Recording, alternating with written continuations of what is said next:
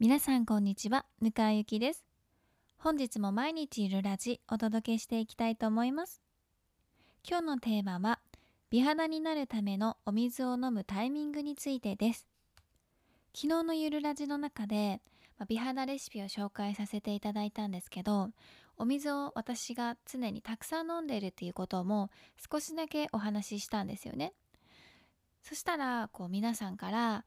えーどのタイミングでお水をたくさん飲んでるんですかという質問がたくさんあの届いたので、まあ、今日はその質問に答えていこうかなと思っています。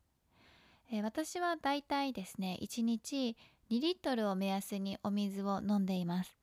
で多い時は2.5リットルくらい飲むんですけど、まあ、2.5リットルくらい飲む時は暑い時だったりとか汗をたくさんかいた後だったりとか、まあ、運動をしっかりした時だったりは2.5リットル飲むこともあるんですけど基本的に2リットルくらいを目安に飲んでいます。で2リットルを、まあ飲み慣れていると本当に意識することなく飲んでいるという感じでこう頑張ってお水を飲むっていうのはもうほとんどないんですよね。まあ、ただ最近、まあ、少しだけお水が減ってきてるなとか飲むタイミングをこう見失ってるなっていう時が何日かあったので、まあ、そういう時は例えば3時にお水を飲もうとか決めてアラームをかけてお水を飲むっていうことを実行したりもしています。に2リットルお水を飲む習慣がなかった時はこのアラームを結構こまめにかけてそしてたくさん飲むっていうことを、まあ、20代の前半くらいから行っていたんですよね。で飲むタイミングにあの関してなんですけど朝から、説明をしていくとまず朝起きてから、まあ、お化粧をするまでにコップ2杯だいたい500ミリいかないくらいは必ず飲みますね。もしかすると500ミリ飲むかもしれないんですけどそしてその後に午前中にもう500ミリくらいを飲みます。でえーっと会社に行くことが多いんですけど自宅でまず起きて筋トレしてお化粧するまでにコップ2杯飲んでで会社に行ってから、ペットボトルを用意してもらっていたりするのでその 500ml をまあ12時から1時くらいまでに1本飲むという感じですね。でその間に私は朝のコーヒーが大好きなので朝のコーヒーも、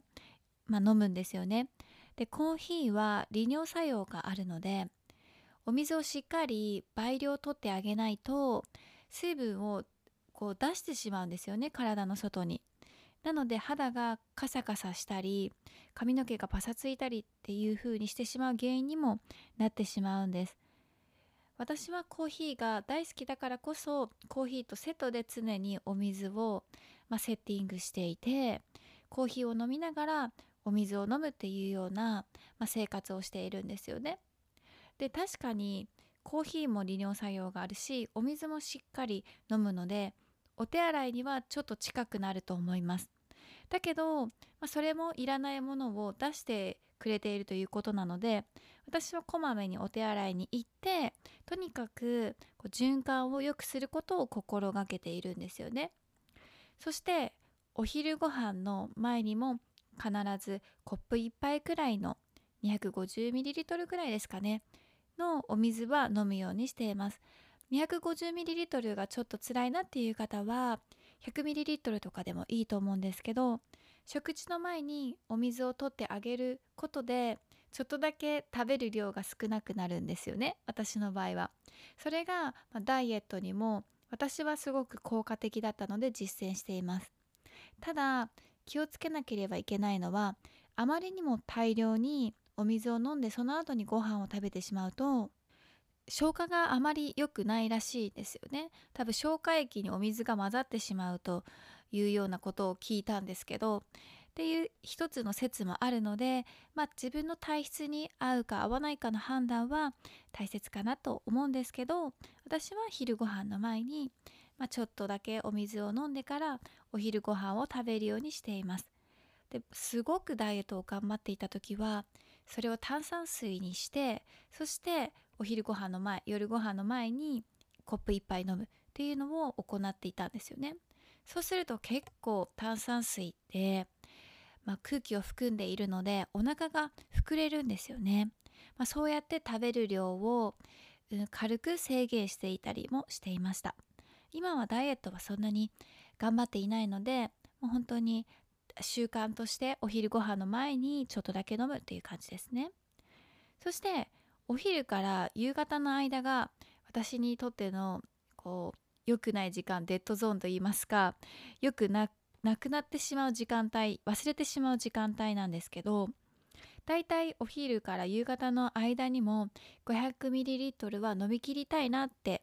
私は思っているんですけどなかなかうまくいかなくって撮影に集中していたりとかミーティングで考え事をずっとしていたりするとちょっとお水のことを忘れてしまって500ミリも飲めなかったっていう日もあったりします。だけど目標はお昼ご飯の後から夕方までに 500ml 飲むことです。そして夕方から夜の間に、まあ、500ml また飲むということをやっていますね。そして夜は少しむくみとかも関係してくるので8時くらいになったらそこまでこう意識的にお水をガブガブ飲むっていうことはやめています。でむくみというのはですね塩分とかとくっついて水分がくっつくことで、まあ、体が膨れてしまう細胞が膨れ上がってしまうからむくみにつながるんですけど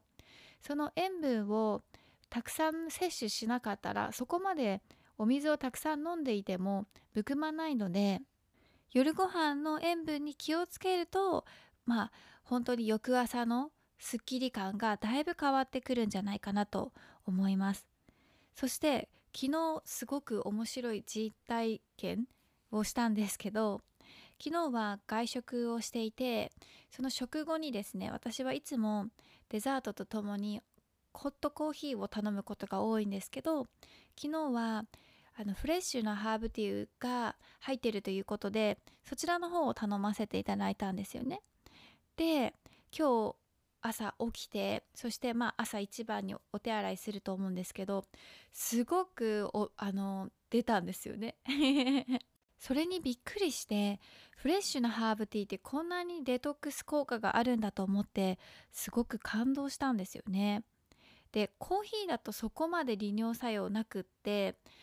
翌朝起きた時もたくさん出る老廃物を出しているっていう感覚は全くなかったんですけどハーブティーの効果は本当にすごいなと思いました。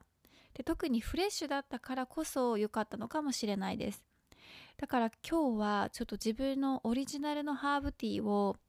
寝る前に1杯飲んでそして寝てみようかなと思っていてまあ私がプロデュースしたハーブティーもデトックス効果の高いハーブを使用してるんですよね。なので、まあ、そのそのお茶を飲んでみてどのくらい量が違ったのかを 実験しようかなとちょっと思っているのでもしあの実験結果が分かったらゆるラジの方でもシェアしたいなと思うんですけど寝る前に1杯だけハーブティーを寝るだ飲むだけでもすごく体が楽になって老廃物が一緒に排出されてくれるのでとてもおすすめです。朝にですねちょっと出る量がですね少ないなっていう方は夜のあの食べたものとかがまだ体内に残っている可能性が高くってそれがむくみやこう滞りにつながっていくですよね。でそして脂肪細胞が増えることにもつながっていってしまうので朝一番のお手洗いっていうのはちょっと重要なんですよね健康を測るバロメーターにもなり得るんですよね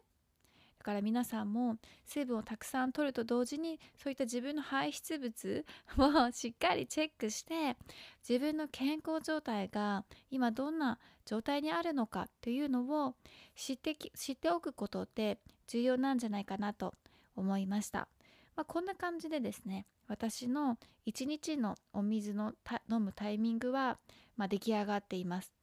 でこれは結構みんなにも真似していただきたいなって思う理由があってそれは自分が若い時にモデルさんとか女優さんとかにがどのくらいのお水を一日で飲んでいるのかでどのタイミングで飲んでいるのかとかを勉強していた時期があったんですよね。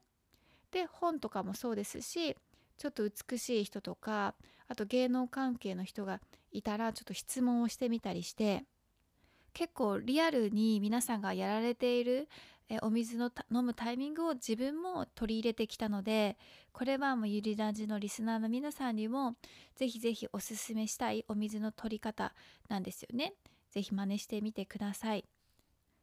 お水をたくさん摂取し始めると1週間くらいで肌質が変わってくるのでそっちもちょっと楽しみにして飲んでほしいなと思います。それでは今日のお話はこの辺で終わりにしたいと思います。皆さん素敵な一日をお過ごしください。向井ゆきでした。バイバーイ。